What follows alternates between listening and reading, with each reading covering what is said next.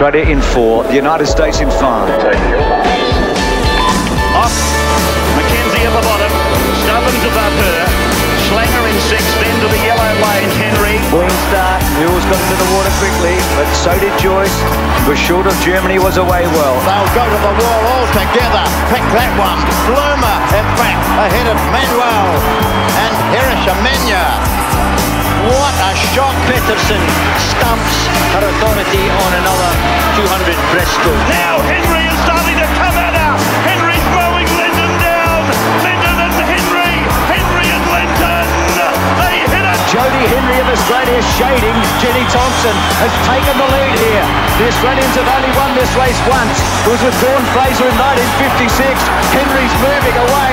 She's going to win it for Australia. This has been a remarkable last leg. Jodie Henry is going to bring Australia home for what will be a victory. Hey everyone, and welcome once again to the Shannon Rollison podcast for another week. Thank you all very much for joining us. I'm the host, Robbie Cox, obviously the host of Off the Block Swimming podcast as well. And with me is the star of the show, the man the podcast is named after, Mr. Shannon Rollison. Shannon, how are you, mate? Yeah, good, Robbie. Hello, everyone that's out there listening. You've got a few listeners, a couple of people. Your mum, you said you've got a few people that listen to the podcast.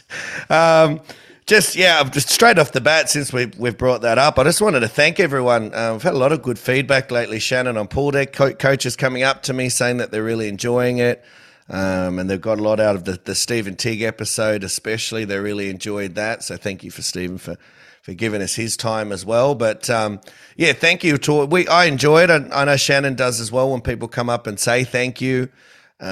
Not that we do it for that reason, but we do the podcast to hopefully, help coaches out there if they're driving along and listening, and maybe sometimes Shannon's answering those questions that in a conference situation you might not put your hand up and ask, myself included. I was telling Shannon earlier that was always me sitting in the back thinking, I've got this question, but I'm not going to ask it because everybody else seems like they know exactly what they're talking about and I've got no clue.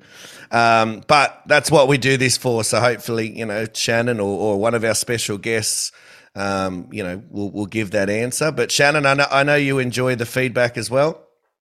Yeah. No, it's good. I'm glad people, getting something out of it. So makes it worthwhile.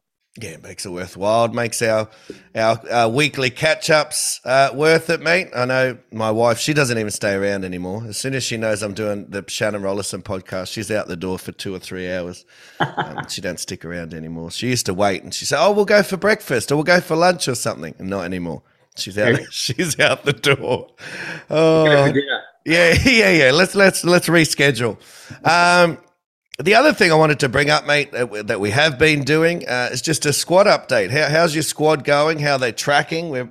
What are we roughly 7 weeks out now from Oz Champs? Yeah, no, good. I'm pretty happy.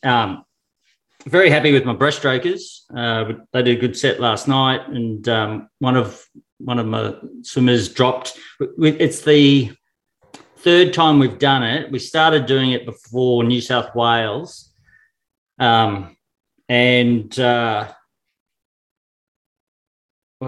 dropped. Yeah, it's like a descending set.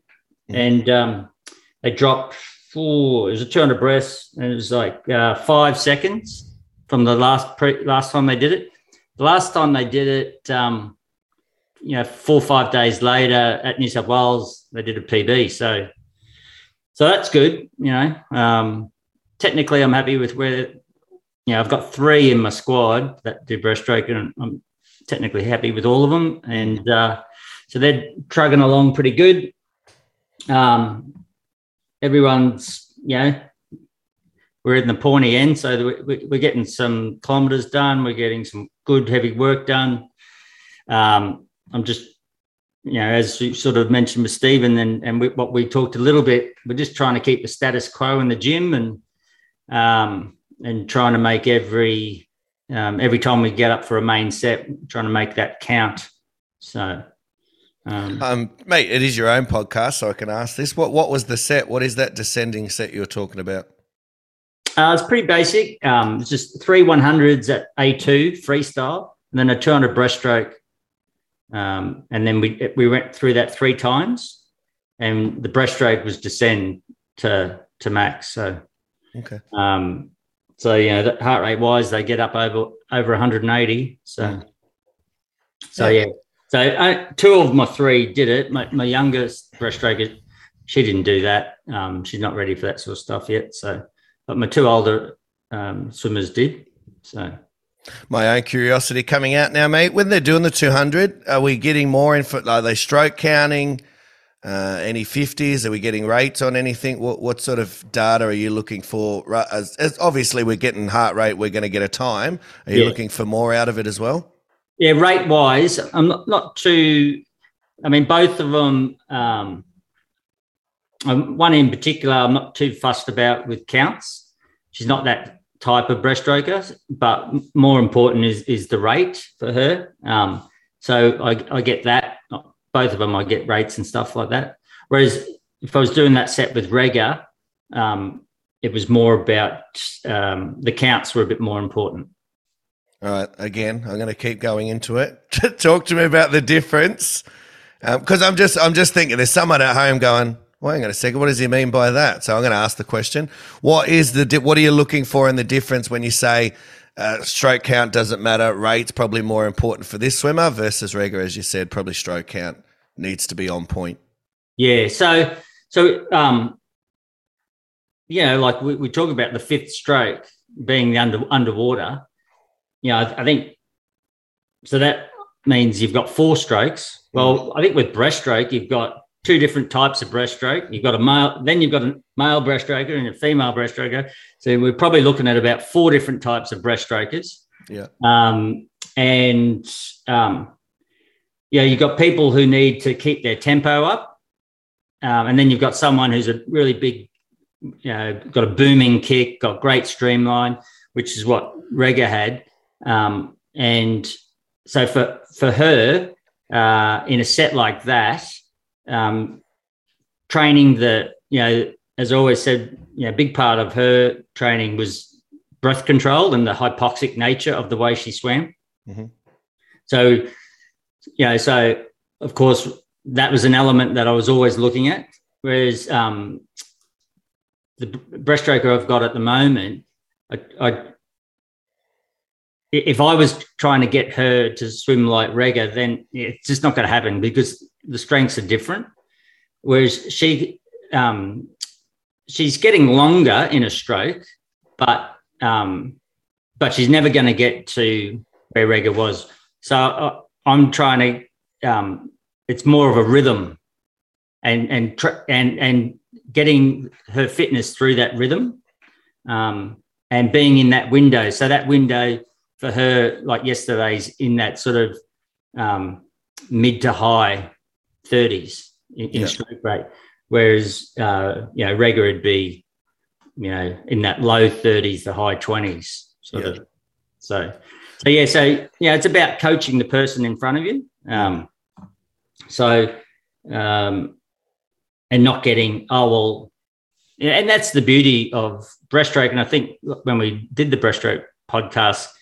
It's the one element of coaching at the moment that stroke wise and which stroke and all of that, it's still got my interest because there's so many. It's like an onion. Yeah, there's variations to it, and so I'm assuming whilst stroke count isn't the major. You're still looking for an efficient stroke count. Obviously, you don't want to see just the rate up and they're not. Yeah, holding exactly. Water, as you said, you're still touching on it, but it's not the main focus. Yeah. So I've been coaching for a couple of years now, and that's what I didn't like when I first started coaching. It was just all rate.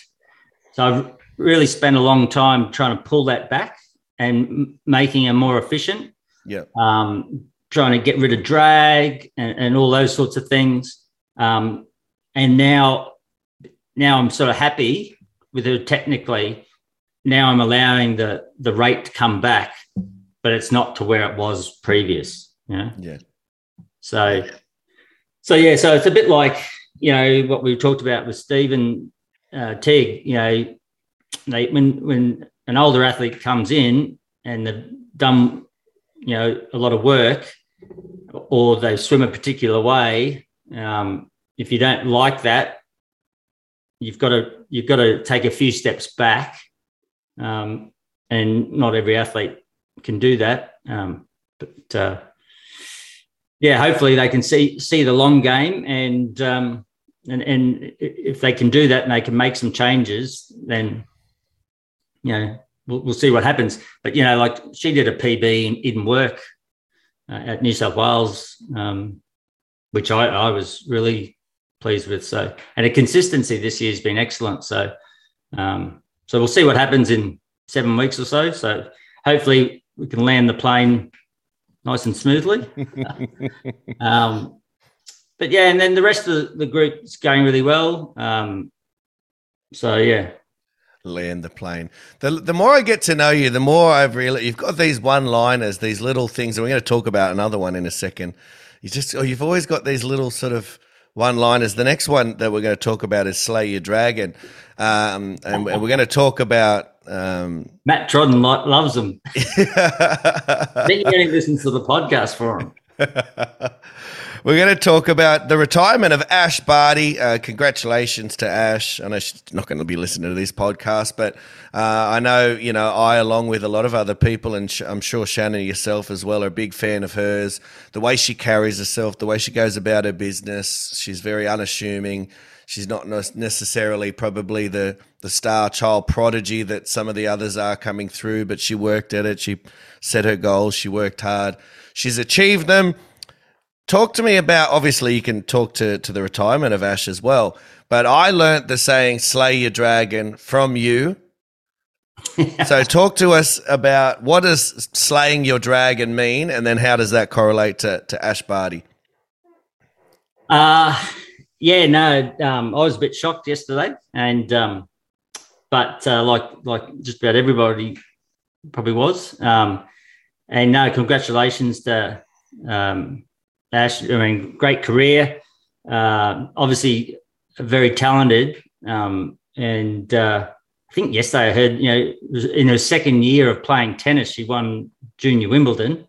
Then she went off to cricket.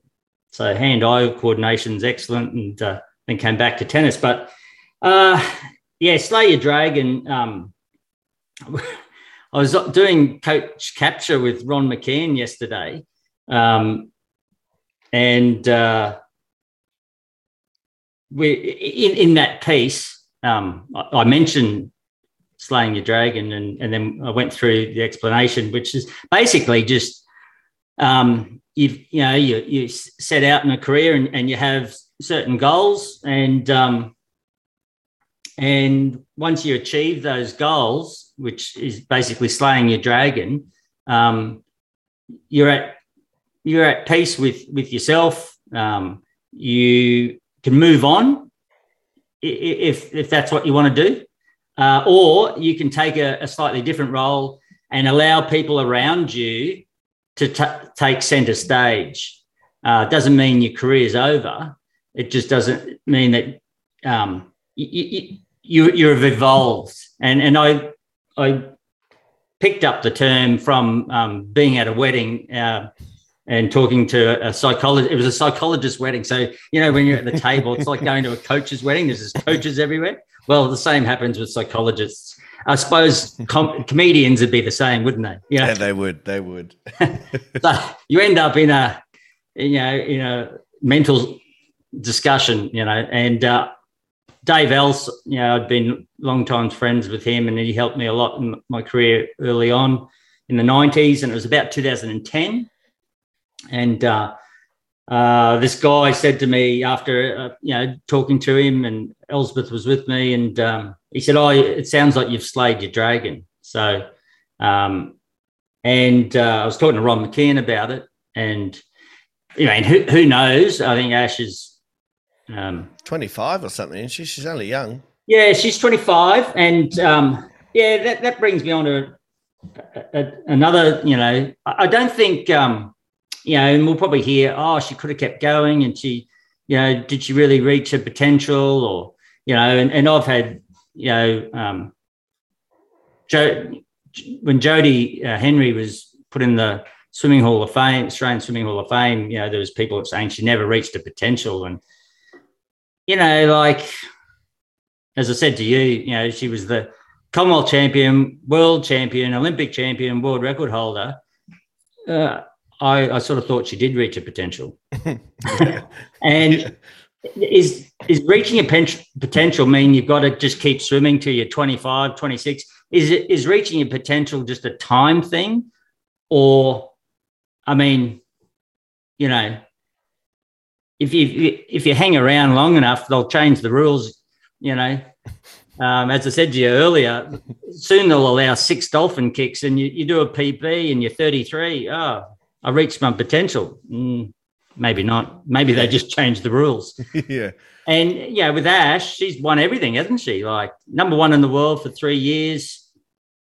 You know, I don't think there has to be a certain age on reaching your potential. And if you retire at 22, oh, you haven't reached your potential. Well, if you've achieved everything you want, I think that's freedom. You know, you can move on.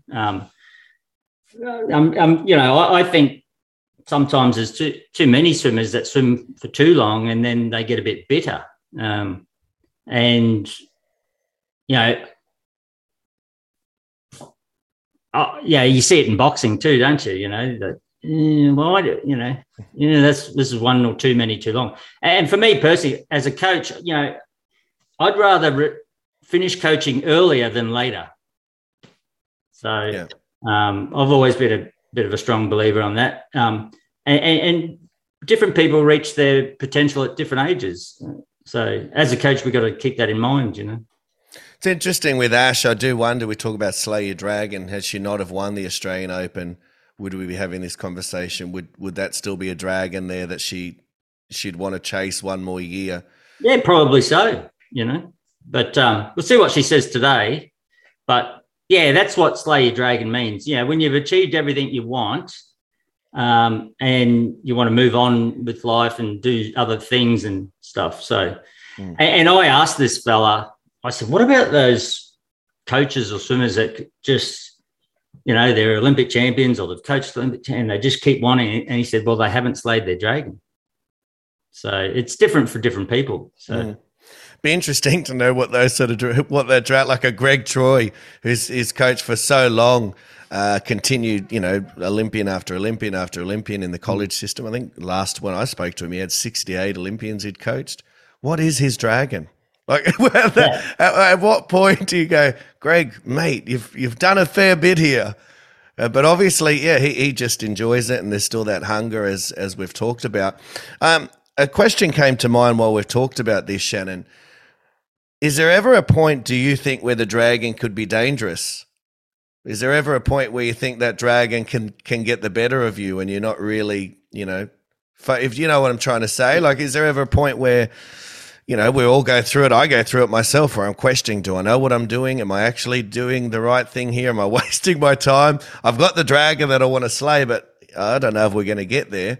Then there's days where you feel like you're really close to it and you might get there. Can it be dangerous, do you think? Yeah, I do.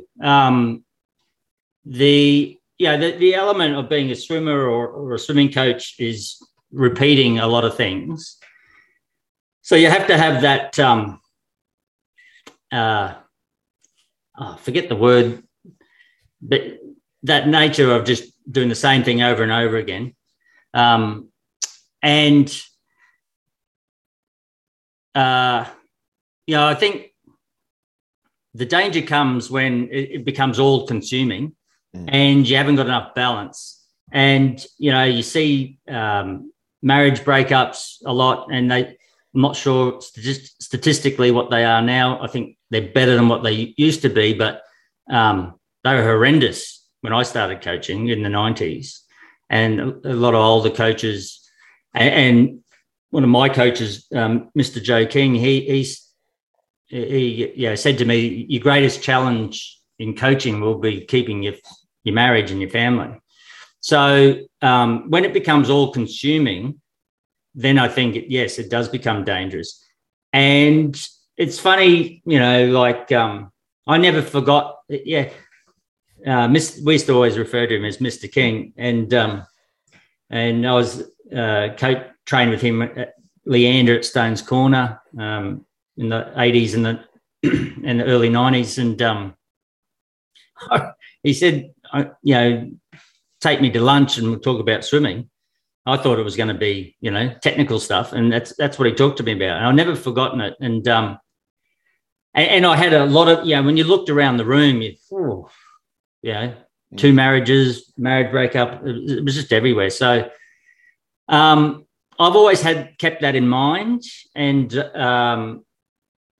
yeah, I mean, for me personally, I've achieved everything that I've set out to do, it was one of the things that was at front of mind when I was in Denmark, and there was some struggles there with my family and stuff. So, and my kids, and you know, and I thought, well, yeah, really, what else have you got to do? Don't be selfish and put the family first, you know. So and I think the successes that I'd had and even over in Denmark, that enabled me to make that decision, you know.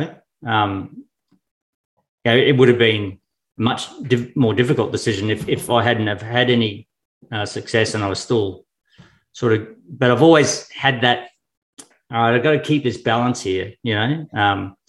So I think it can be really dangerous, you know. And then you know, yeah, it's just the commitment to be a swimming coach at the top level. It's the same as being a swimmer, you know, the amount of things you have to put off, you know, like, you know, Ron McKeon's retiring on the 30th of June, you know, so it'd be interesting to see who replaces him. But, you know, I asked him, and he said, well, I think the time's right. He needs to support, you know, his wife and the business that she has, and it just allows them a bit more freedom to get up and go when they, you know, if they're want to do things. Yeah. So yeah, the commitment to coach at the top level, just swimming in even national level, you know, you're just always working towards something, aren't you? So it's not easy to keep that balance. So yeah, no, not at all. And I quite enjoy the idea of always working towards something, because I find it, you know, keeps my brain active and it keeps me looking forward, and I'm never sort of looking back, and we're not sort of caught in the middle. But, you know, I do find myself, especially lately, and for any coaches who are listening, you might resonate with this, you might not, but lately I've just, I don't know, I feel grumpier, Shannon, because all of a sudden we're gearing towards the end, and everything's, you know, even though it should have meant just as much at the beginning of the season, now it means, you know, it's meaning more. So everything's sort of under a magnifying glass through every set and everything. And, you know, yesterday I was getting cranky at the assistant coaches, you know, get out of the lane, hurry up, move, it's time to move on. Look at the time, you know, because lane space is precious. And I'd normally ask a lot nicer than that, but, you know, we had to get this stuff done. So I don't know if anybody else is feeling that, you know, maybe it's feeling the pinch, or maybe it's just, it's getting closer to game time, so now, you know, now my energy shifts. But you got to keep you cool now. Yeah. Well, that's the trick of it, isn't it? Yeah. It is becoming more important, but you've got to keep you cool about what you're doing, and yeah, it's like going into the Olympics and talking to someone before the Olympic final. You can say, this is it. It's all or nothing. Yeah. You know, don't make a mistake, which is all that sort of chat is what I sort of call pouring petrol on the fire. Or you can just do the same as, you know, it's just a race. Everything else around it is different, but what you actually have to do is no different. Yeah. You just got to swim down and back if it's, you know, 2 laps. So it's important as a coach that you're not being completely different because they pick up on it all. So, you know, it's the same thing, right? And that begins in this last phase, you know. So the other thing to keep in mind is this is saying excellence doesn't require perfection, or perfection doesn't require excellence, or something like that, which just basically means things can go wrong and you can still really perform. Yeah. It doesn't have to be squeaky clean, you know, and all the training in that long prep allows for things to go wrong, and it's just how you deal with what goes wrong. You can deal with it poorly or you can deal with it well. So, and that is the only thing as a coach that you are in control of. You're not in control when the gun goes, but you are in control of yourself and how you're dealing with pressures, how you're dealing with the biggest race of your life as a coach, how you know, you're dealing with the injuries in the lead up or dealing with whatever. So, you know, Ken Woods once said to me, "Don't sweat the small stuff." It's a good thing to keep in mind. Yeah, no, it's great advice. I fortunate enough to have talked to many coaches on the podcast and talking to you, but I remember talking to Bob Bowman and I asked him, "Oh, what did you say to Michael before his races?" Or I can't remember how I worded it. It was a while ago and after we spoke now, but I remember his answer was, "Well, it certainly wasn't anything to do with swimming."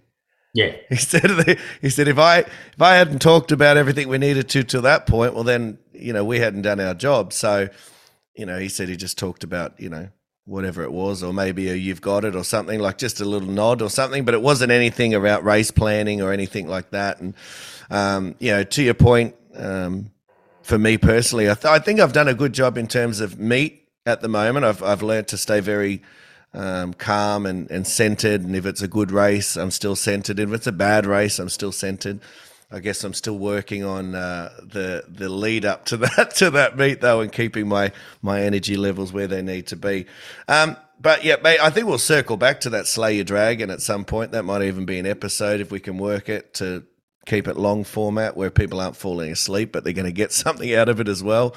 Yeah. I think we can work it in because I think it's an intriguing conversation, and there's different layers, as we said. There's the positive layer. Oh, you slayed your dragon. There's the sort of the other side of it where, oh, you haven't, you still haven't. So, which as we just discussed, it can be dangerous. I want to move on to what obviously people clicked on today to see. You would have saw in the title, it is Sprint Freestyle, and obviously who better to talk to about Sprint Freestyle than Shannon. You know, Shannon, in terms of, you know, sprinting, we already know, and we spoke about Jodie, we spoke about Alice, but obviously with some of the success you had over in Denmark as well. And when it comes to sprinting, I feel like that's a dragon you've slayed. You must feel pretty confident and comfortable in that area. When I say Sprint Freestyle to you, what memories come back to you? All the sprint freestylers that I've coached, I suppose. And even within, yeah, we talked about breaststroke being differences in sprint freestyle. There are as well, you know, like if we're talking, I mean, real sprinting is just 50. Yeah. And there hasn't really been too many preps where I've only just done that. I've got what I think is potentially quite a good sprinter in my squad at the moment. He's a male swimmer, and he's been with me for probably 14, 15 months. And I haven't had a sprinter since 2016. So that's quite good. And I'm actually thinking I'm going to try and set him a bit more for the 50, although, you know, over the last year we've been I've just been trying to increase his capacities, his ability just to train. When he first came in, They couldn't even do 25 metres underwater. Not one. And we do quite a series of across the pools and things like that. So, but he's really good. He's thorough, and I've really put a lot of time into him, not thinking that it's okay not to keep up, and so that's one of the things, with sprinting. I think have you got a 50, 100 person, or have you got a 100 person who could maybe do a 200? Mm. In the case of, Jodie Henry, she didn't want to do the 200. Actually, if it was her choice, she would have only done the 50.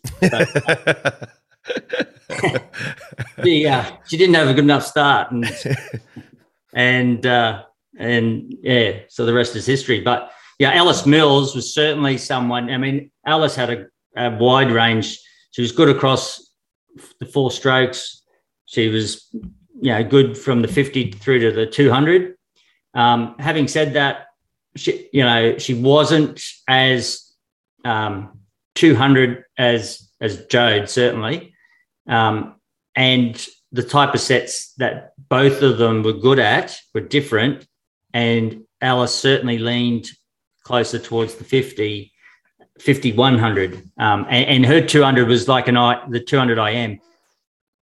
Even though she swam at the Olympics in the 4x2 freestyle, and she was a good, she was a 159 girl when 158 won the Olympics. 200 IM, though, she got second to Kochkova in 2003, and her last lap was 29, which was unheard of. So she had that capability, but she was just so fast. You'd never put Jodie and Alice beside each other, because you'd say go, and Alice was like twang. She was just gone like an absolute coiled spring. But Jodie would be like, I think I'll go now. When two kids push off and there's you say go at the same time, there's about 7/10 of a difference. Yeah. And I don't know about you, but I always try to put the people who are similar in their reaction. Yeah. So Alice swam the second fastest time ever in 2005 to the world record, which was Inge de Bruijn. So back then it was like 24.4 Alice went. So, if I had only trained Alice for the 50, she certainly, was capable of that. Whereas, Jodie, I never thought it was warranted, although... speed, you always got to have some speed, and Jodie was always ranked in the top 10 in the world, sort of around that number 6 sort of area. Is it an event that, say, that 50 freestyle? I know obviously I've had Brett Hawke on the podcast, and he's a big advocate for obviously sprinters and more predominantly probably male sprinters, but still sprinting in general, and that pure 50 metre sprint. Do you think in Australia we devalue that event? Do you think in Australia we just don't look at it as, I know probably when you look back in the past, not only do we devalue it, it's probably looked at as they're not even swimmers. 50 metre sprinter, it's not. Now, obviously, we're a bit more educated. We look more across the board. We realise that they're very different athletes and what they can do, not many others can do in terms of, their speed and the power. Do you think that's something we're getting better at? It's hard to, say at Australian level, team level, but I'd be surprised if we weren't. Certainly when in my time on the Australian team, it wasn't valued at all. Mm. And I actually really pushed hard in 2003 for prior to that, everyone had to be in the grandstand, and I pushed really hard in the staging camp that athletes didn't have to be in the grandstand every single day, and that was costing them mentally by doing so, and you know, people were saying, oh, are you saying it's harder in the grandstand than, you know, Ian Thorpe and Grant Hackett who got 7 races or something, and, you know, they're out there racing? I'm like, well, it's a different hard. For starters, they're never in the grandstand because they're always swimming. They're always in control of their emotions. Yet if you're a sprinter and you're just, you know, the world champs and the, you know, a lot of the 50s were at the end. Yeah. And if you're sitting in the grandstand for 6 days and there's been umpteen world records, the meet super, the team's having a fantastic meet, you get to your race and you just, all you know, all the energy's gone. Yeah, you're spent. And you're not even aware of it, because you've been caught up in the moment all the time. So anyway, long story short, they reluctantly went, we'll see, we'll give it a go, you know, which was good of them. And because back then we had, there was a head coach and then a men's team head coach and a women's team head coach. So it's like you're trying to convince 3 people. And then there was some coaches, you know, they didn't give a rat's ass about the sprinters because they didn't have any. Yeah. You know, and I was thinking, I've got one. And Alice was in the 50 at the end of the week, and she had the 200 AM at the start of the week. She had relays in between. So they came up with a thing. And in the end, that went through for many years.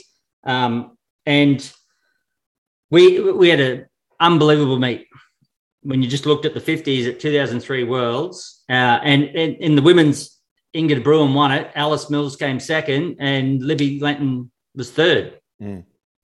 And then, you know, people won medals in the, I think Matt, the men won medals. Who's the backstroker from Victoria? Matt Walsh, I think he won a medal in fly. Anyway, he could fly, Matty Welsh, especially over 50. He was pretty quick. Yeah, so we had a really good meet sprint-wise, and then I think that really changed people's thinking, because the 50, you can't make a mistake. And some of my swimmers I'm coaching now, they're starting to realise just how hard a 50 is. Yeah. Because you can't sprint a 50. Everyone thinks, they just swim flat out. No, you can't. You can swim flat out for about 8 seconds. So that gets you to about the 20-metre mark.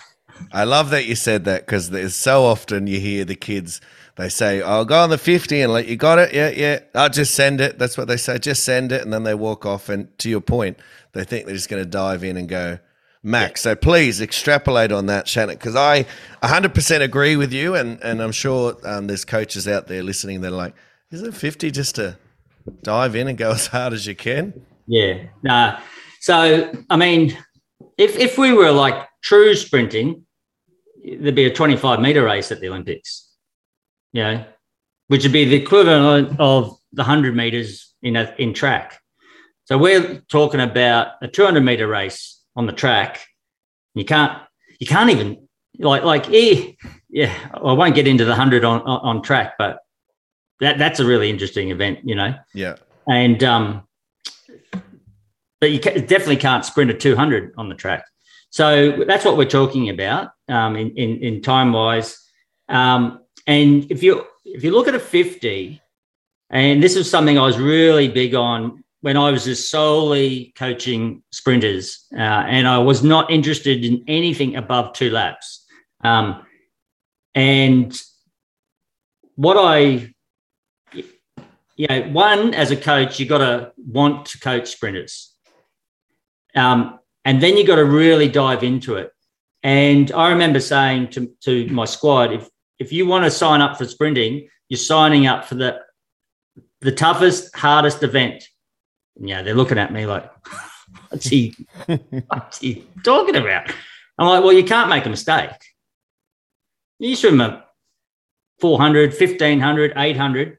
You could, like, the person who wins it, you know, it was Grant Hackett was swimming at the time and stuff. I'm like, he was winning by like 20 metres most occasions, you know. Distance event, sometimes they're close, but most of the time they're not. Yeah, it's not coming down to a dive, is it? No. And you could stuff, you know, 5-6 turns and still get away with it. Well, you stuff the start in a 50, well, you may as well hop out and get, you know, like you're not going to win. And getting back to the whole you can't sprint, I always look at the stroke rate. And my sort of go-to rule is whatever you start your rate at, you've got to be within 2 and certainly no more than 2 stroke rate by the end. Yep. So if you start at 59, you have to be within 57. 57 is as low as you can go. If you start at 61 and finish at 57, you're spinning your wheels. Mm-hmm. All right. So there has to be some form of control in those breakout strokes across all the strokes, so that you've got speed at the end. And you look at a lot of races, and it's hard to call around that 30, 35 meter mark. And then about 4 meters later, all of a sudden, like in the blink of an eye, oh, there's the winner, or oh, it's now between these two. And it's not what happened there. You have to go back and look at what was happening in that first 20 meters. Yeah. And that's where the mistake was made. So it's very similar to the 100 as well in terms of that first 25, first 30 metres and that easy speed and people who sort of get that right or get that wrong. Yeah. But to your point, over 50, you know, you don't have a turn and you can't come back. So even there's still an element of, you know, if you've got a good back end speed, you might be able to catch something up there or whatever it might be. But yeah, over 50, yeah, if you mess that up. I think the last race I saw that was dominantly won in a 50 was at the Olympics. I think Dressel in the 50 free. That was pretty dominant, I thought. But I hadn't seen, to your point, when that last 4 meters, someone just breaks away or whatever it may be. But that was the last race I saw. We saw that in the women's where Emma won the 50. That was a little bit similar, wasn't it?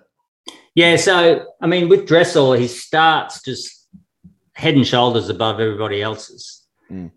To the point where I've looked a lot of it at his start, and we're doing some drills.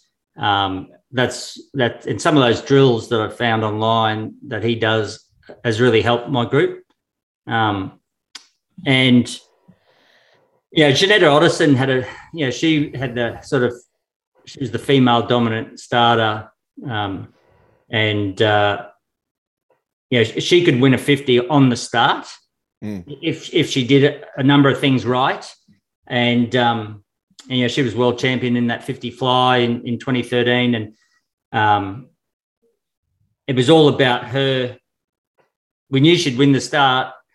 It was about her controlling those first 2 or 3 strokes and not ripping and tearing them, and then, you know, always felt that she could hold the opposition off if she did that. And Dressel, while I haven't looked at it as closely, his races, but his start is just absolutely dominant. So if you've got someone like that, they're going to be very hard to beat. It's crazy with his start, isn't it? It's almost like back to age group days where you've got that one kid who's just a phenomenal starter and leaves everybody else behind. But this is at the world's, you know, highest level, and he always comes out ahead and leaves everybody just behind. Matt, I want to just quickly touch on, obviously we're talking about speed, we're talking about sprinters. Is there a moment, you know a breaststroker when you see it more often than not? Yeah.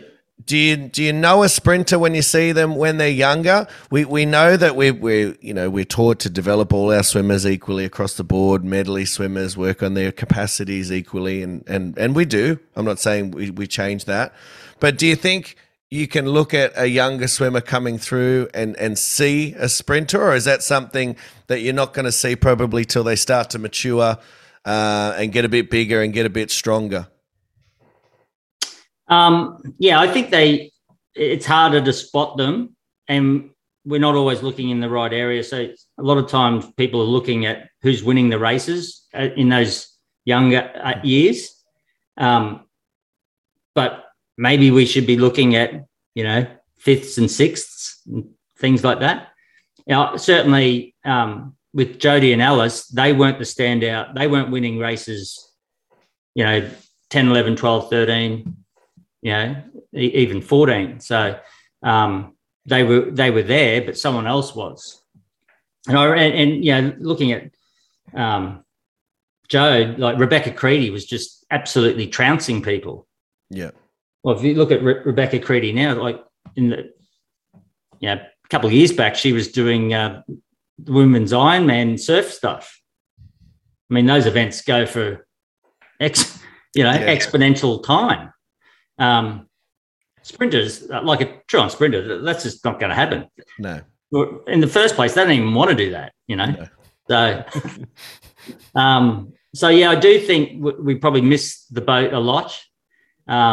And we, you know, people, you're talking about building that aerobicness, nature. And again, you know, we heard Stephen Tigg talking about it.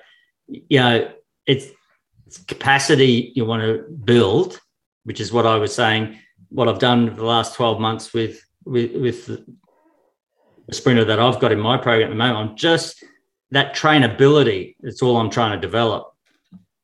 Nothing to do with threshold, you know. So, you know, if you're in a squad and you're ramping them up and let's hold the fastest times possible for whatever, you could be killing your sprinters and you don't know it. So, I think we've got to be very careful, not just with sprinting as well, breaststrokers, all sorts of events. We've got to be careful about who we're identifying, and, you know, it's not necessary the podium at those younger ages are the best athletes. Mm. Quick question off the top of my head. Is there a set, or is there a sort of, sometimes you see it or you hear it, or a coach will tell you they're doing something where you immediately go, the face you just did then before, you're like, ooh, why are you doing that's too much for a sprinter? Is there something you hear or you see coaches doing? You may have done it when you were younger as well, and you learnt from it and went, oh, okay, no, I've killed their speed. Is there a certain, there is, and certainly I've made mistakes in my younger years. I would just say out and out. There's two comes to mind. Anything to do with short rest and which is, you know, aerobic, that sort of aerobic power type area, or big threshold sets. So I don't mind descending down to threshold, you know, but even then I've thought, in my head now I'm thinking maybe I didn't even need to do any of that. Yeah. But, yeah, certainly, you know, a simple one would be like, you know, 15 ones or something like that, or even 10, you know, holding best average. You know, you don't want them anywhere near that sort of stuff. Mm. Now, that brings me to the next question, because I wanted to incorporate energy systems into this chat, because I think it all interwebs, and it's really important, and it's important to understand it. And I think once you know your athlete, so sometimes it's not that we're going out of our way to purposely, you know, kill their speed. We just might not know our athlete the way we should, or the way we will eventually, because we're still getting to know them. So when you're doing that with a sprinter, when you've got them doing, you know, 15 ones or 30 50s on whatever, and to your point, and I've started to realize this as I've started to see different swimmers, and we're killing the speed. What are we physically doing there in terms of energy systems wise? What are we taking away that if we weren't doing that, they would still have, if that makes sense? Yeah, so, I mean, I'm no scientist, so probably get a scientist on and they can talk about all the red fibres, white fibres, type 1, type 2. Yeah. We'll get yarn. I'll get yarn on. So basically, so in my head, you're slowing them down for, the first thing you're doing, you're slowing them down for 2 days' time, when you're doing a sprint set. So because you got to remember, if you've got a sprinter and say they're, a male sprinter and they're doing 25s, 8 25s, walk backs or something like that, and they get, a good time for them. Their best time's 10-1. Well, what are you accepting? Are you going to accept 10-4, 10-5? Because that's no good. Because it's, 4-5 tenths off their PB. Do you accept 2 tenths? Yeah, okay, you probably accept 2 tenths. So 10-3s, 8 25s going 10-3 or better. But if 2 days before you were damaging, and they haven't had enough time to, one, you're damaging the fibre, their energy loads, all those sorts of things.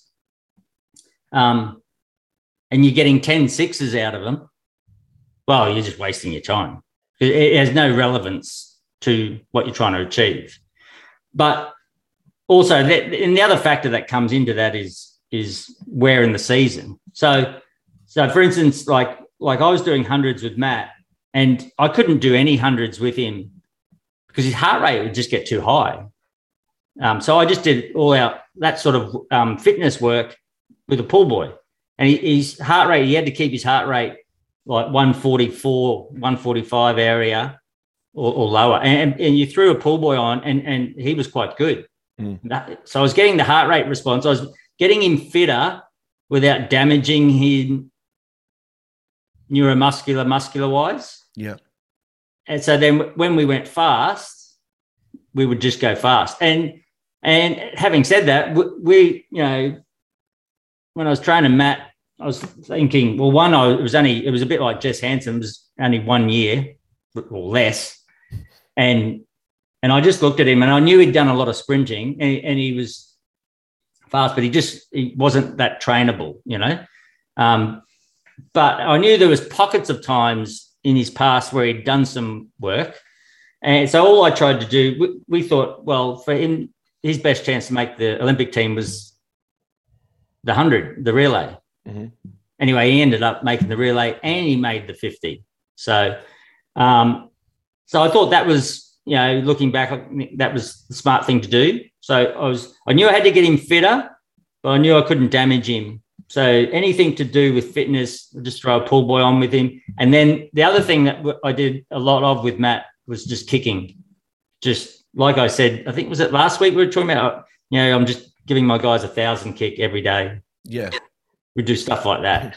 And his kick improved out of sight, both in time but also in ability to be still working at the end of his race. So it's funny you say that, Shannon, about the heart rate and just holding your pace through the hundreds and not having to work too hard.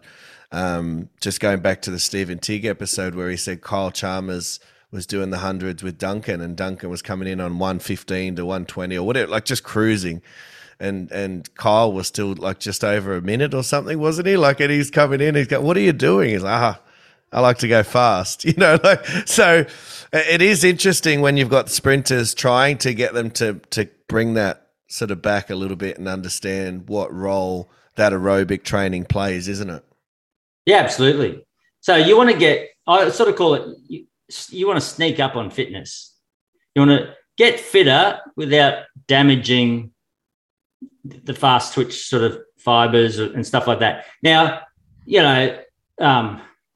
I try to, this season, 2/3 and in the past, in reverse periodization, we're working on speed and we're working on their aerobic capacity. And then there comes a time, especially if you're working for the 100, you've got to go, all right, well, this is as fast as we're going to get this season. now we've got to try and train the second half of the race. Yeah. Where obviously you don't have to do that if you're just training for a 50.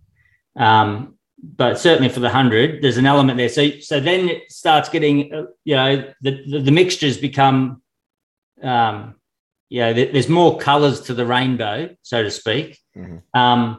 And you've got to then, okay, I know there's going to be times where they're not going to be as fast over their short stuff as they were when we were just sort of being in that polar training area. So, but then you've got to come up with what is too slow, you know, where, you know, you've got to try and take them to the edge without bearing them, you know, so that they're still in touch with that speed. So they might go, you know, that pure speed area might be off a little bit, but you don't want it off a lot, you know.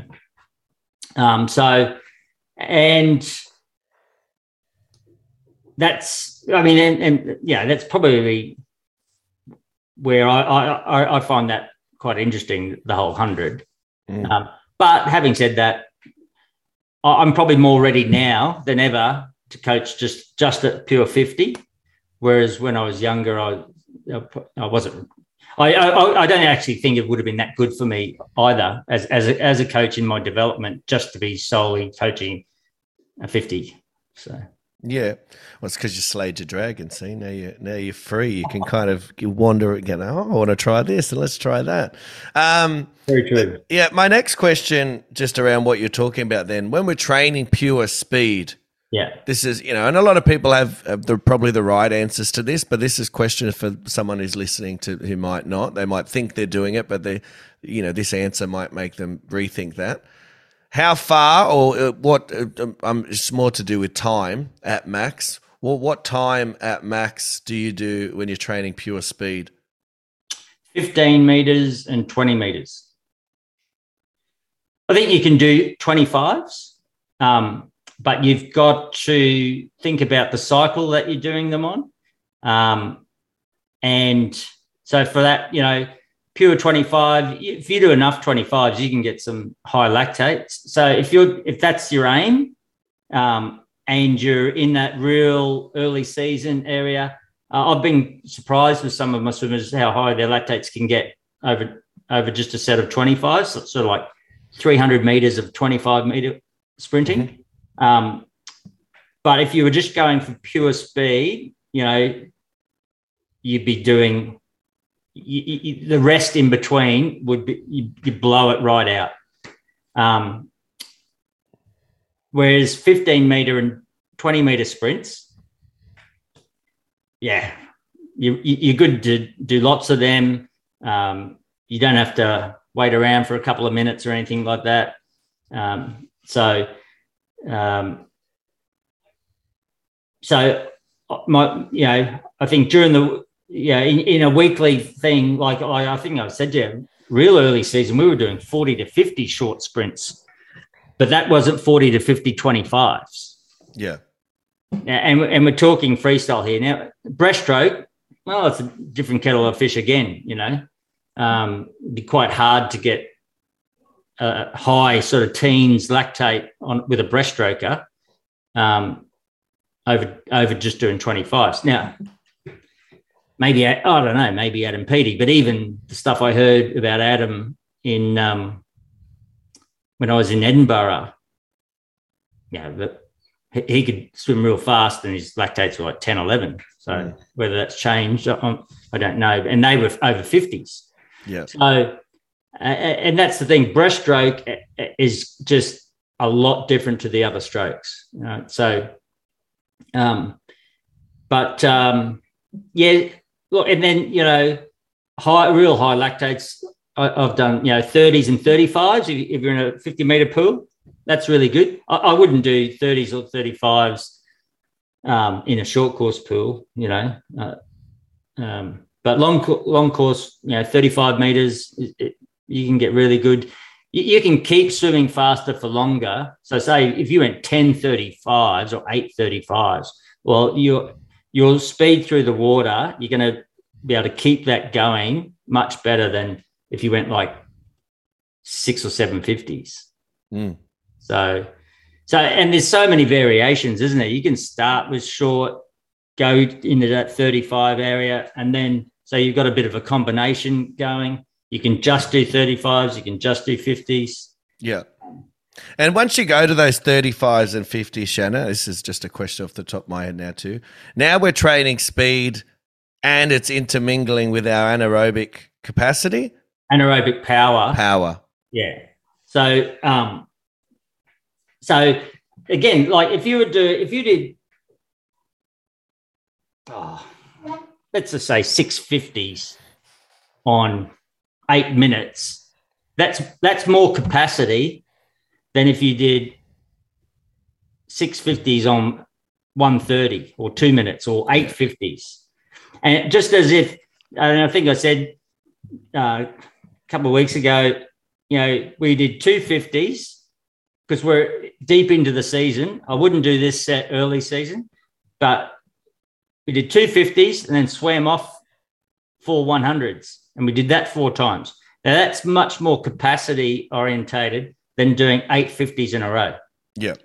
8:50s in a row, you know, you're training the back end of the race. So a 50-metre swimmer doesn't need to do anything like 8:50s on 2 minutes, you know, back end speed or anything like that. So. Yeah, no, I just wanted to bring it up just again for the listeners, just to sort of understand that now there's some of those systems, because we wanted to talk about energy. Now we're training them and they're sort of intermingling, aren't they? It's not pure. Oh, absolutely. You know, like one of the, I can't remember who said it to me, but yeah, when you're going flat out, everything's eventually you end up training everything, the whole system. But if you only go for like 7 or 8 seconds, that's not happening. Mm. But the longer you go, the deeper into it you go, the more everything, you know, VO2, and you go through threat, you know, the whole kit and caboodle. Yeah. All the colours of the rainbow. So when you're designing your sets, you got to think of duration and then the cycle and whether you do. You know, do you put it into blocks? You know, a lot of coaches, you know, they'll hit it and then they swim off and they'll hit it again. Or do you just go straight through? So it's interesting too, Shannon, isn't it, with speed? And I don't know if it's you who said it, I heard it on this podcast or someone else, I can't remember, but with speed, you know, when we're doing, say, dive practice or even turn practice, and we always want our turns to be obviously tip top. So fast in, fast out, you might not know this, but you're training speed at that point, right? Yeah, absolutely. So you're not putting it in your diary though, or, you know, speed. Like sometimes, I know for me, I've sort of let it pass, like, oh, I haven't done a lot of speed. But when you look back, well, actually I have, it's interwoven into nearly most of my sets. Yeah. Now you've got to be careful. Yeah, it's just like, you know, volume of intensity, volume of, you know, total volume. You've got to have your finger on the pulse on everything. You know, I can remember, and I actually don't think I was on this team, but they came back, or it might have been a training camp, and they were doing relay changeovers, and they decided to get a lactate off the relay changeovers, and they had really high lactates. And they might have been doing relay changeovers like 20 minutes. Now, like, and the whole reason why I remember is because at the time, a lot of people were surprised. Mm. Imagine if the next day you did a quality set. Yeah. You guys aren't coming back playing your part, you know. What are you even doing here? So, well, yeah, and I'm glad. Well, that's why I brought it up, because I think sometimes as coaches, and I've been guilty many times, you know, I'm far down the ladder more than you are, so I've got many more mistakes to make.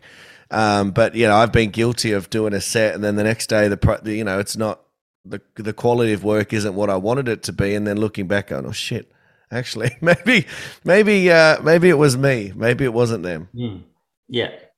It's a bit like when I was saying, I think it was, it's probably last year, I was talking to a coach and they were doing like, you know, heart rate or something like that threshold on Monday night. And then Tuesday morning, you know, it was just aerobic. And then they went heart rate again or threshold on Wednesday. They did an IM set Tuesday afternoon. And I was looking at their week and I asked, when you said you're doing kick set on Tuesday morning, what sort of kick set? Oh, nothing, just kick on 140. I'm like, whoa, what's their heart rate then? Yeah. You've got to really, Bob Chaffin talked to me a lot about this. You know, your planning of your week is really important. And, Brant Best talked about, with Maggie, and I thought that was a great, I can't remember if it was when we talked on here or when I talked to Matt Trodden. Brant and I talked to Matt Trodden and Mark Skimming about the differences between males and females. Brant talked about, on Monday and then maybe on Friday, But I think the difference there too, with, which was evident, is how much Brant thought about the neuromuscular system and how much I thought about the lactate system. And I think there lies the difference between a male sprinter and a female sprinter. So you can't treat them, the same.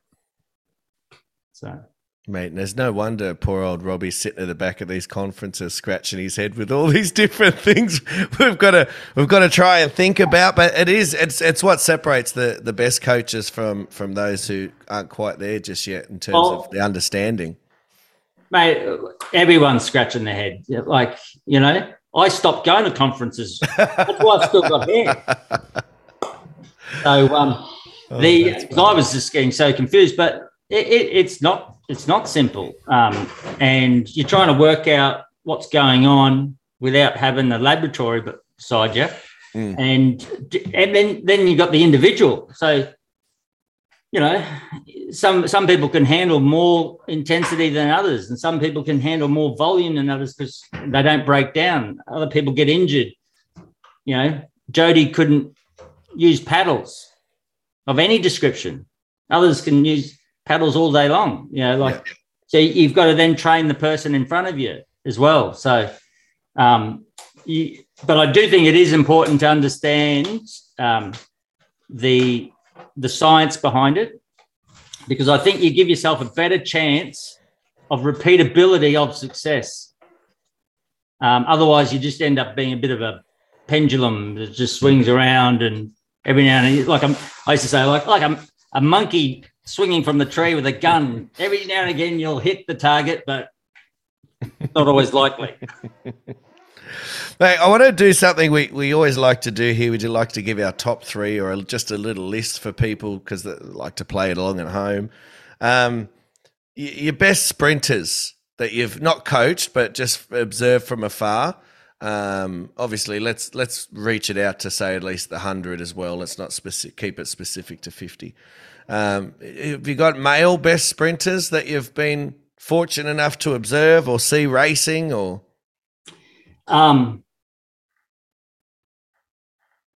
Yeah, there's a few, eh? Like, it's a bit like what Stephen Tigg was talking about. On a different day, you could say but I just want to put it out there. You didn't even prompt me on this. This is straight off. No, I didn't. I actually wrote it down as we were talking. I was like, actually, yeah, let's ask about sprinters. Yeah. So I would say the first one comes to mind is Tom Jager. Okay. I actually I saw Tom break the world record in Brisbane, in 1987 at the Pan Pacs. I think at that time, from memory, it was like 22:04 or something like that. I was like, I would have been like 15 going on 16 at that time. And Tom was just phenomenal sprinter, world record holder. And then, you know, the other time, himself and Matt Biondi, you know, were the first two guys. I think they did it in the same race. The first two guys to break 22 seconds. Mm. And, you know, like, put it in perspective. I'd actually like to see, you know what swimming should do? They should run, you know how you have historics or retro? We should run a retro meet and get out the old lanes. Yeah. You know, everyone's in training togs. We're going to put the flat blocks out, you know, or just that little curve, no kicker. Yeah. The old lanes with the rope and the corks. Yeah, not even, you don't even have to go back that far. You could still go retro. Retro is pretty much 80s, isn't it? You know, like, you'd be surprised how small, though, you know, when those first lane wraps first came out, they were tiny compared to what they are now. And then you haven't got the kicker at the back. So, you know, going 21 back in the mid-80s is seriously good swimming. Mm. And do you have to go back in the race suits too, Shannon? They've just got to put the little togs back on? Yeah. Yeah, just the little ones. Don't you think? I reckon that'd be, you know, you could sell some serious tickets. Yeah, you're a thinker. You're an ideas man. Because that would really spice things up. Let's just say. Yeah. And I think you'd get a few people, not even just pure swimming people, that would be interested to see, one, how fast can they go, and two, who's going to win? Mm.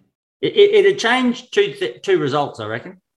The other thing too, just bouncing off that, is you know how they always have the world record and that sort of stuff. I think the world record that shows up should be the world record of that time, of that era. So you get a comparison, as you say, about with the elements and the environment and all that sort of stuff. Yep. So you get a real true representation.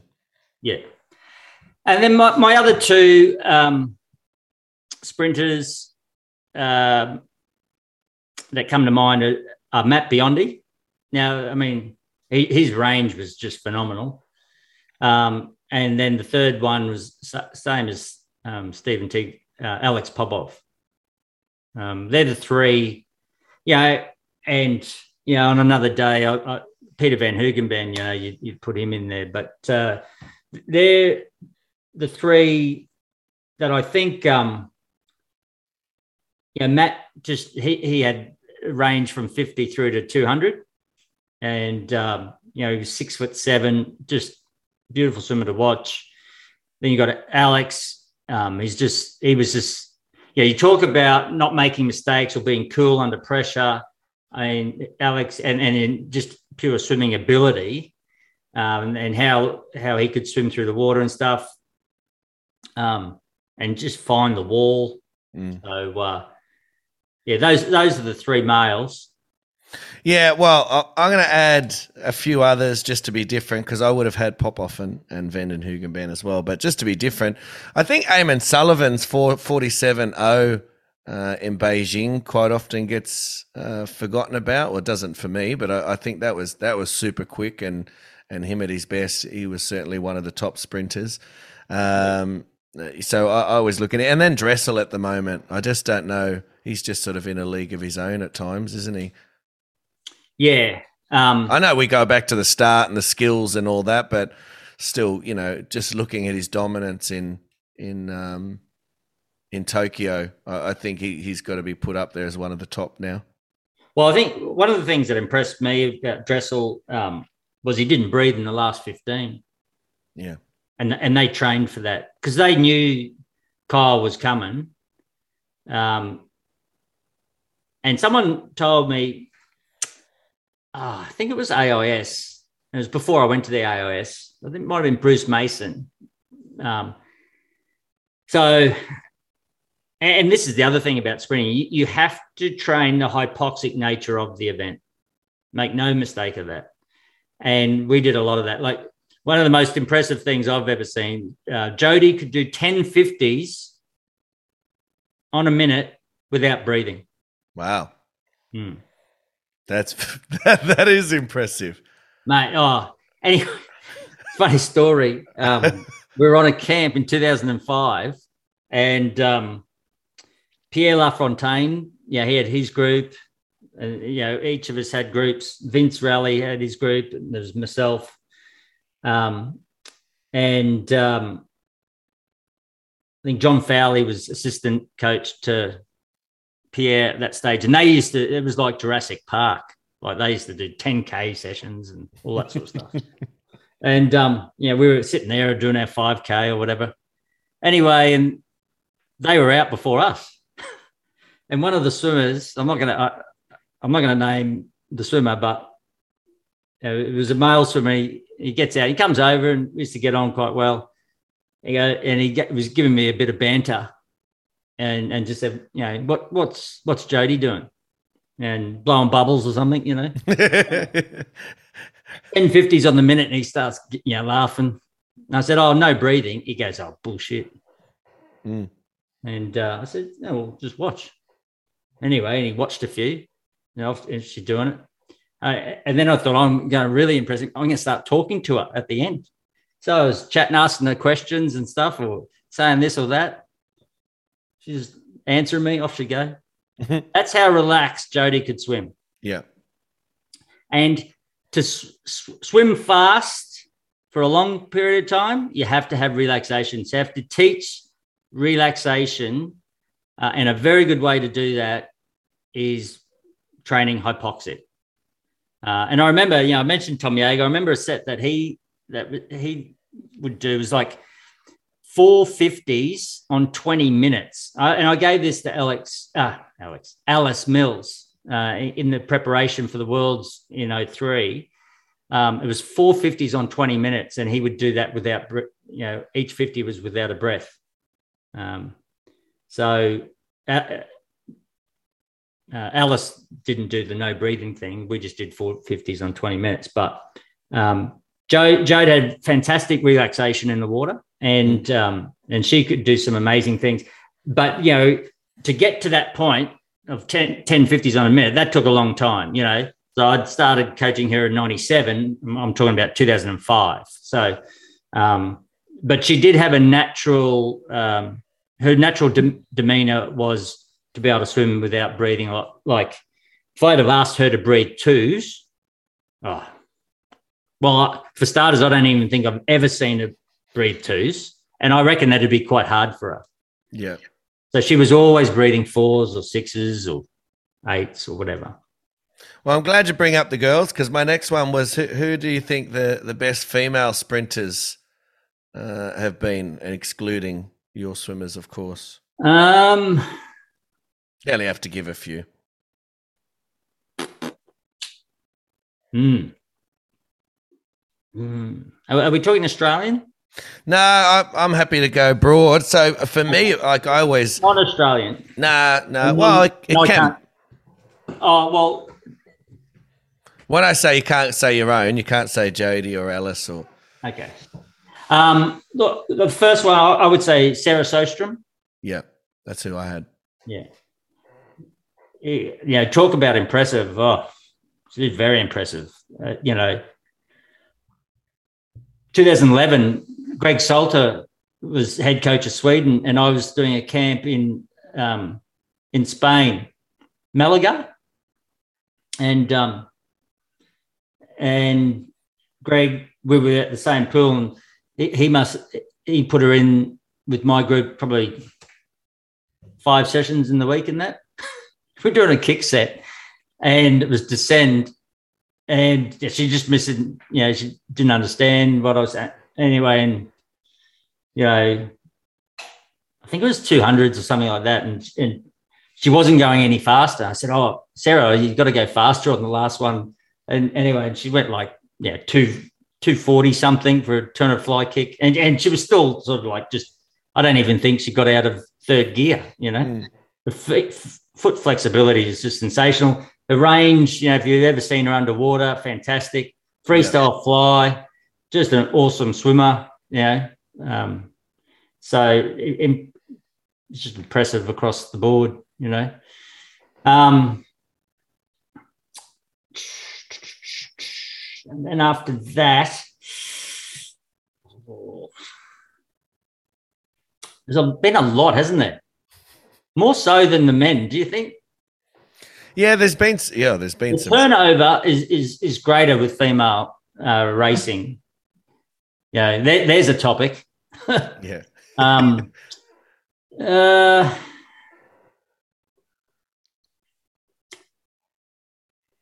Inge de Bruijn. That's what I was going to, yeah.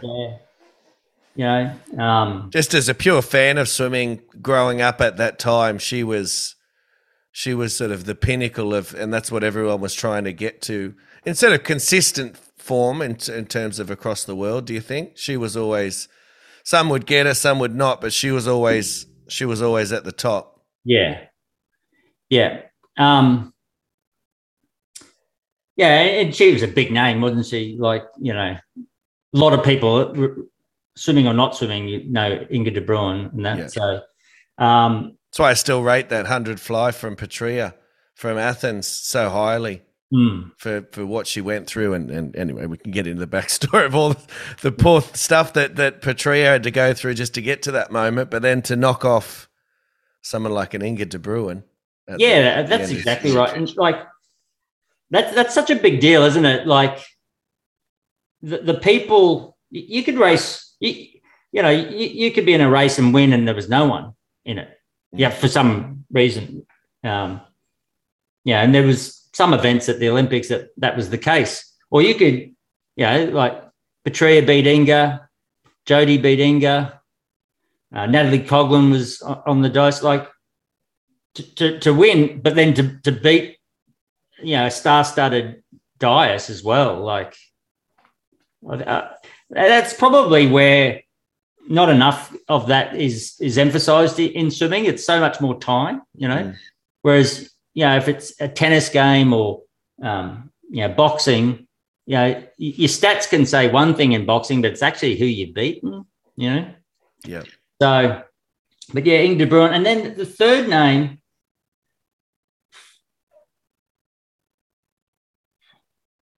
How far do we go back?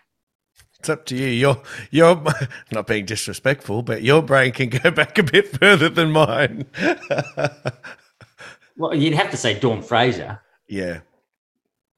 Yeah. So, and I know she's Australian, but I think she's far enough back that I'm not going to offend anybody. Yeah, no. Well, everybody knows.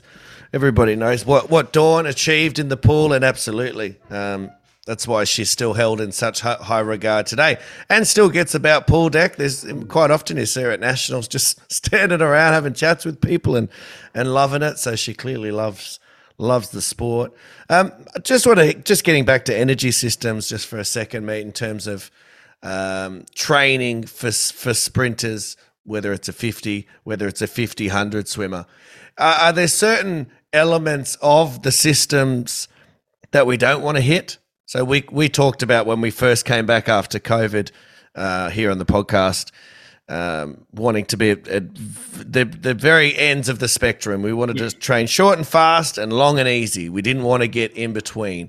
When you're training a pure sprinter, do you want to get in the middle? Should we be working anaerobic power? Do we need to be working in the power systems a lot? Yeah, for the 100 you do. For the 50 you don't. Yeah. And that's where, I'm just trying to think. Is there anyone just purely training for the 50 at the moment? I don't know. Maybe some of the bigger boys, maybe like a Manadu or a Bruno. He did well at the Olympics, didn't he? And I don't know whether I know Brett was doing a little bit of work with him, so whether they were just doing pure 50 work. Yeah, but like in the capacity area, you got aerobic 1, aerobic 2, and aerobic 3, and then after that it comes threshold. Well, threshold's in the aerobic power area. Aerobic A3 is top end of your capacity, and so 1, 2, and 3 is where you're trying to stay in that, certainly if you're training for the 50 or you're just trying to improve your, if you're trying to lift your anaerobic capacity, you know. So, if you're starting the season and you've got a sprinter who can only lactate to 14 And now they can, you know, you try and go, all right, let's see if we can get you to 16, 17, 18. But then you're training for the 100. Well, you don't necessarily need someone to be, you know, that high. You might want to then bring them back a little bit. So that's when you can bring in a bit of threshold or more of that lactate tolerance type work, the anaerobic power. But that's just how you know, once you get into aerobic power, which is like threshold, critical velocity, VO2 max, all that stuff is going to be detrimental to speed. Yeah. So I think one of the things, you know, what I've tried to do as well is train the heart, but not necessarily the muscle at those ends, you know. So if you can think of it like in those two things, and then you've got to allow enough time, you know, so 48 hours, 60 hours. So if you're doing capacity, you know, you could probably go, 48 hours would be the shortest amount of time. So it's something on Monday and Wednesday, and then you might do something Saturday morning. But that'd be quite hard to do that week in, week out, you know. So, but especially, you know, 50s. So, you know, I'm a big fan of sort of 60 hours in between. Yeah. And then if you want a super compensation or an adaptation, you know, I sort of work on 72 hours for that. Mm. But again, so how many times you hit them in a week probably depends on, one, how big the set is, and two, whether they're, you know, shorter fractions, 15s, 20s, 25s, or are you doing 35s and 50s? If you're doing 35s and 50s, that's becomes quite hard to hit them three times a week doing that sort of stuff. Mm. And then just going back to sprint freestyle in particular, mate, and you've seen a lot of swimmers come in, you've seen a lot of swimmers go out. What do the best sprint freestyle swimmers, male or female, what traits do they all have, do you think? Is there similarities? Is there certain traits that, you know, when you look back and look across them, that they've all sort of they've all got, and you can identify that? If you were doing a sprint freestyle seminar, could you put up, you know, 5 dot points of traits that all sprint freestylers, or most, have?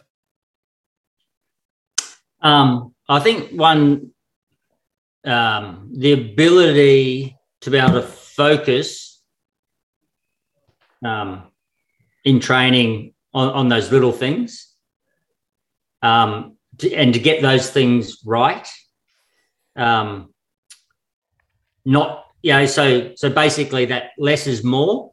So less is more only works if you've got someone who has that ability to sort of just go, yeah, you know, if they've got that mindset where, no, it doesn't really matter. Yeah, you talk to the athlete, they look up, they just push off and do the same thing. Well, this is, you know what I mean? Yeah. Sprinters aren't like that, you know. So they want to get things right, that they recognise importance. So there's that mental capability, that male or female, you know, attention to detail has all been there. And the next thing, it's probably more so to do with the type of sprinter that I like, but I think you've got to be good at pull, you know, because that's the most propulsive part. You know, in fact, I'd be surprised if you weren't, if anyone who wasn't good at pull and was a sprinter, you know. So I think it's a critical area in freestyle sprinting, because it's the more propulsive than kicking. And then on that other side, kicking, you know, you don't have to have the fastest kick, but it needs to be it needs to be there throughout the entire race. Yeah. And Pernille Blume, like she's by far the best swimmer I've coached with the worst kick, but she was exceptionally good at pull, and she had great body position, so her legs didn't get in the road. And Pernille and Jodie both sat in the water very similar. And so Alice's legs, Alice had a really she was a fast kicker. She was like, I think the other day Josh said to me, I can't even remember if it was, I'm sure it wasn't Emma McKeon, one of the big Australian swimmers, female swimmers that now they must have done a 50 kick and they put it up on Instagram or something. Mm. Someone was 32. He tells me, and he goes, Alice did that when she was 15. So Alice was like 32 seconds for a 50 kick push at 15, easy, yeah. You know. But Alice's body position was different to Pernille and Jode. So her legs sat lower in the water. So towards the end of the race, you know, she was creating more drag than the other two.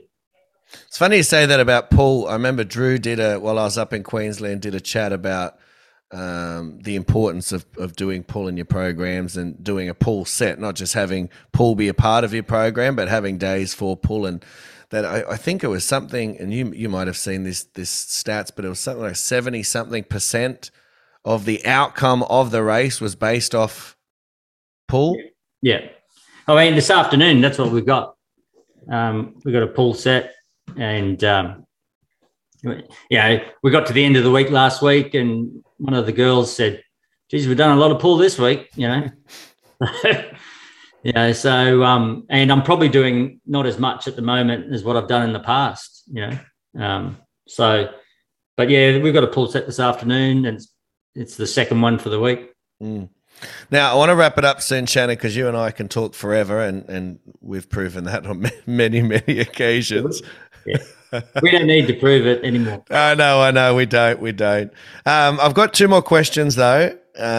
One, I'll ask both of them, and then you can work it in how you like. One is, especially for your older athletes, how does gym incorporate into sprint freestyle in particular, and how important is it, and what do you want to be seeing your athletes doing in the gym? And then the second one is in terms of sessions per week.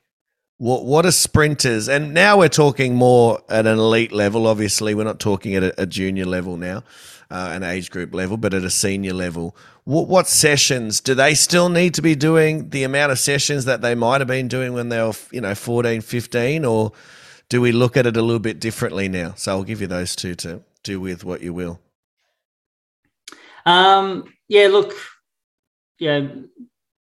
Again, if you're just training for a 50, I think you can do less.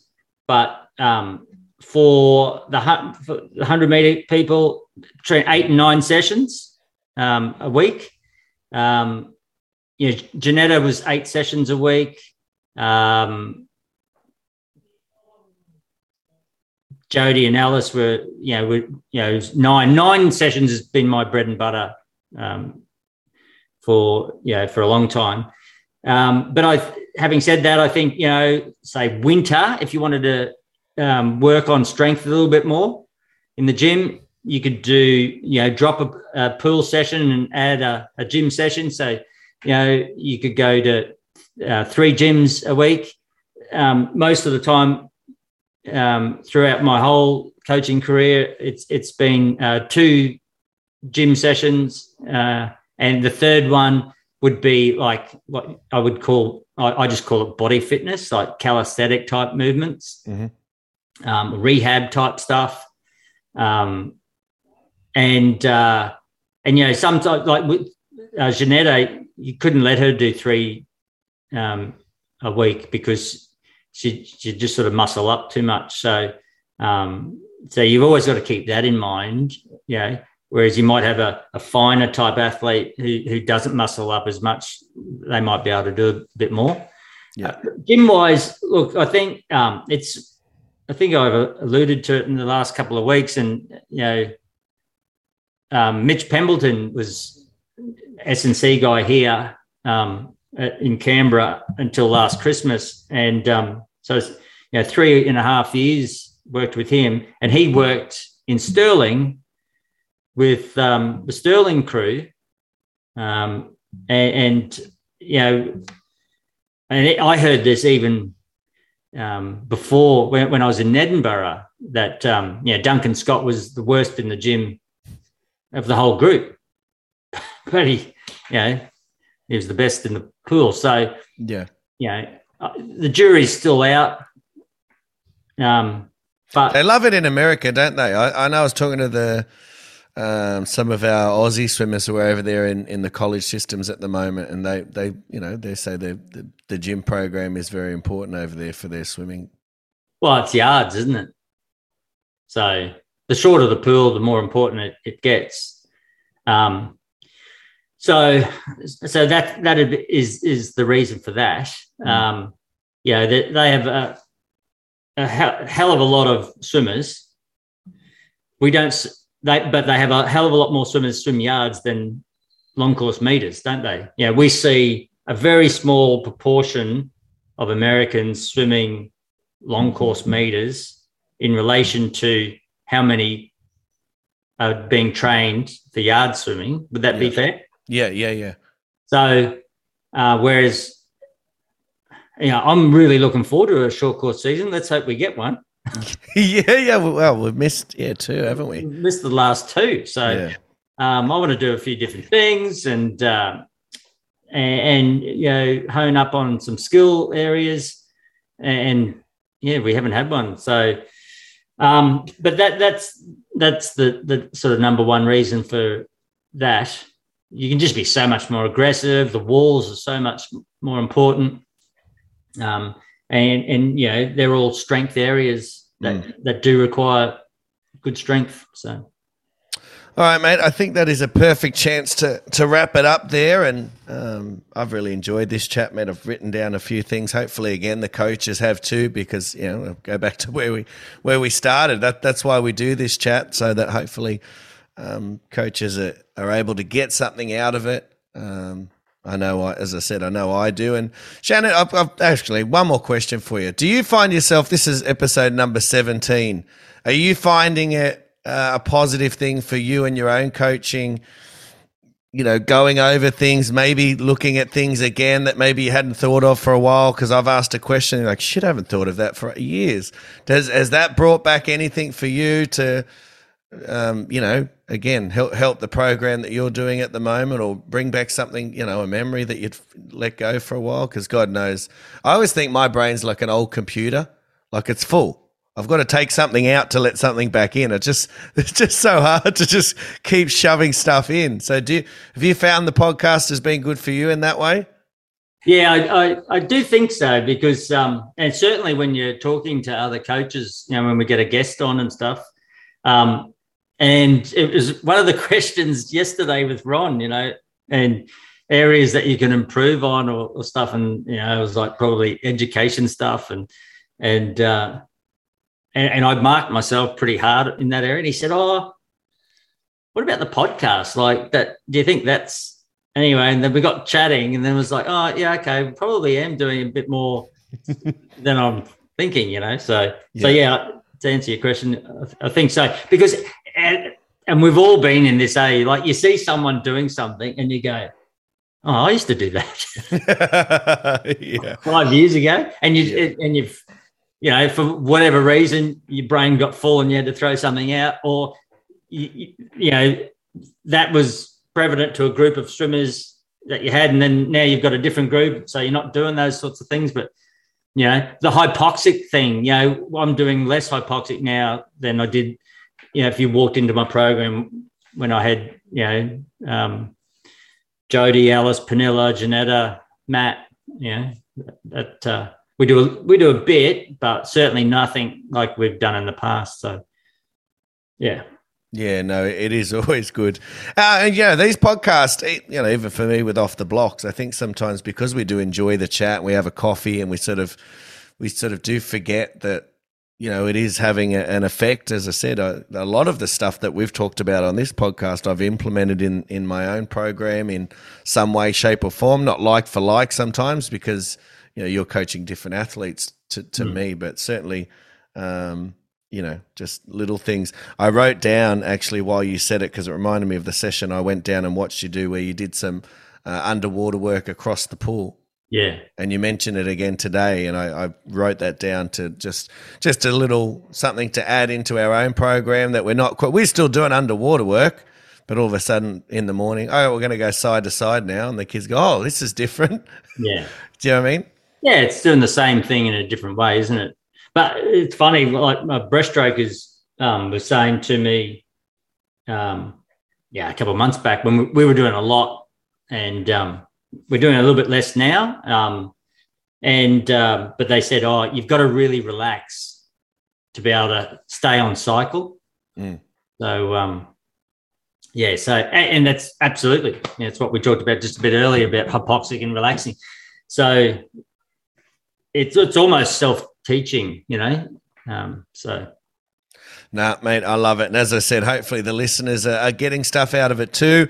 Thank you very much for joining us once again. We're going to try and get an interview with David Marsh sometime next week, hopefully, if we can align our schedules. He's keen to come on, and Shannon's keen to have a chat with him. We just got to line that up, and we've got a few other episodes coming up, Shannon, just some events that we're going to go back and have a look over as well. So I'm excited for that. But, mate, we had zip. This is how good we're getting at our job now. I had like 4 dot points. That's how we started today. There was no notes. There was no sheets. 4 dot points. Now, some people are smart ass are going to listen and go, yeah, I could tell. But others are going to say, wow, well done, boys. You're getting somewhere. So I'm pretty proud of us. We have 4 dot points. That's as far as we got. We did a good job. No, it's all your work. No, I don't think so. You take my questions and make them sound good. So, right, thank you very much for being on again today. To all the listeners, thank you for joining us again today. If you're in Sydney, have a dry weekend. It's going to be hard because it's already pissing down outside. It looks like it's going to be raining again this weekend. If you're out at Junior State, enjoy the weekend there. And if not, just enjoy the weekend, and we'll see you all next week. Yeah, thanks, Robbie, and good luck to everybody in landing that plane smoothly in the next couple of weeks for Age Nationals.